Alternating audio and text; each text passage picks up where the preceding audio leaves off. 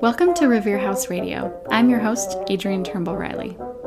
The COVID-19 pandemic has forced many people to re-examine how they perceive work and home.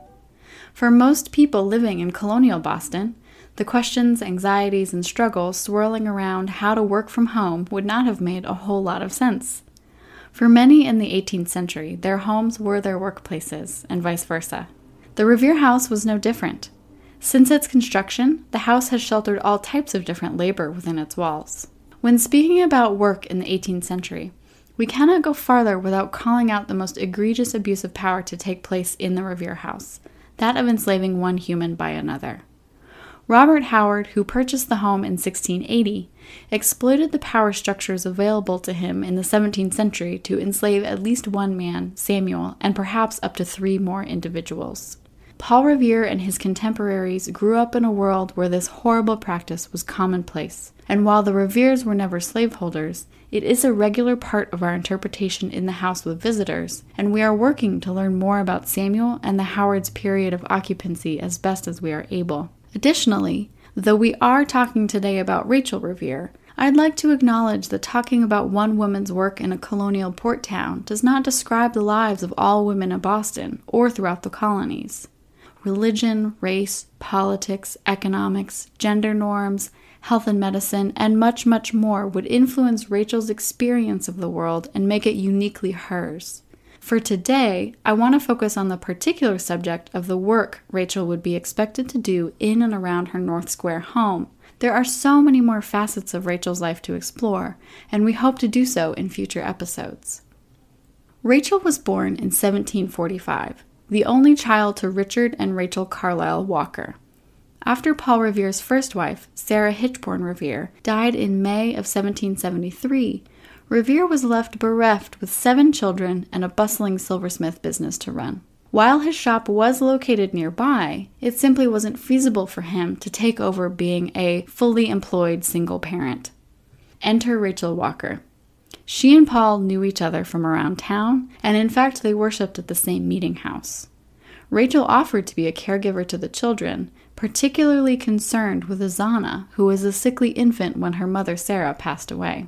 By October of 1773, Paul and Rachel were married, and she officially entered into the responsibilities of being a wife, mother, and homemaker. One can imagine Rachel feeling overwhelmed by these tasks, as she had never been married before and was an only child. The expectations of women to raise children to be moral and productive members of society, while keeping a clean home, cooking all the meals for the family, and doing sundry other domestic tasks must have felt daunting. Rachel, of course, would not have been wholly unprepared. She would have learned many of the domestic sciences from her own mother, nor would she be alone.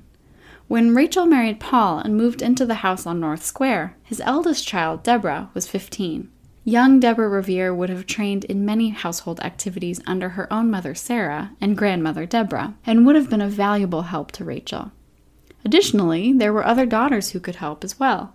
Sarah, who was 11 in 1773, and Frances, who was 7 in that year. The youngest children, Elizabeth, Mary, and briefly Azana before she passed away in September, would have required care, and indeed childcare consumed the bulk of most women's time.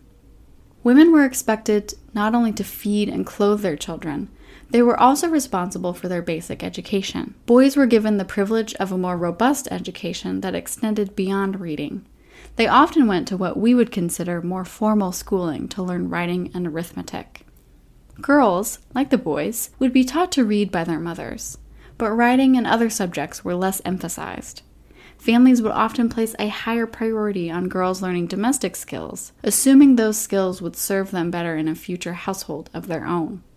It was common, however, for girls to complete embroidered samplers that enabled them to learn valuable hand-stitching skills while also including letters and numbers at the same time.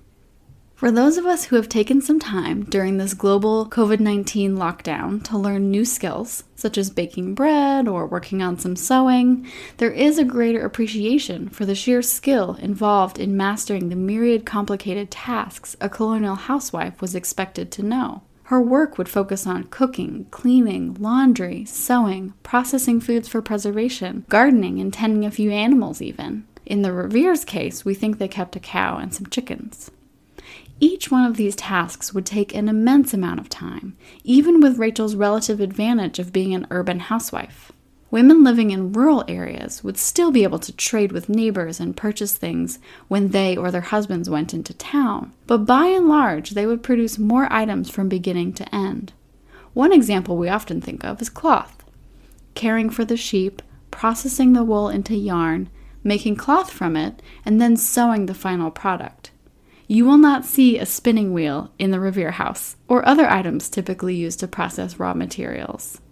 Rachel, living in one of the largest towns in the colonies, had access to both locally made and imported goods to make her life a little easier. She would still purchase cloth to sew needed items, but she might have outsourced some of that work to people like Revere's brother John, who was a tailor, for example.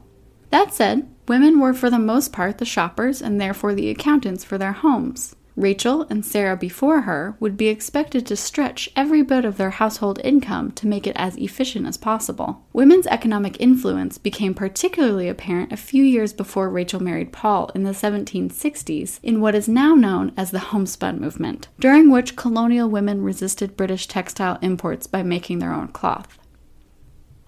Domestic labor, whether unpaid for a woman's own family or paid work she did for other people, was a major part of the colonial landscape. Interpreting Rachel in the House of Visitors is an interesting challenge, but I believe she is a good figure to shed light on a particular class structure in colonial Boston. Wealthier women certainly had easier access to paid help in the home, or were more likely to enslave women and use them as domestic laborers. Poorer women, in contrast, were more likely to be forced to work for wages to bring in some extra cash, therefore taking them away from their own household duties. Rachel's position as the wife of a, quote, middling sort, an esteemed artisan, but an artisan nonetheless, meant that she most likely did very little, if any, wage work, but she also didn't have any assistance from non-relatives. Rachel would take on the full responsibility for the health and operation of her home. While this look at Rachel's domestic labor is by no means comprehensive, either for her as an individual or for colonial women in general, I hope that you take away a greater appreciation for the labor that women like Rachel Revere put into their homes, and by extension, their communities. When the Revere House reopens and you are able to safely visit, make sure to spend some extra time reflecting on how much care and work went into maintaining the home on North Square. That's all for today. Stay tuned for more episodes coming up. You can follow us on Twitter and Facebook for all the latest, and make sure you watch our website for updates on our reopening, which we hope will be coming soon. Thank you for listening to this episode of Revere House Radio.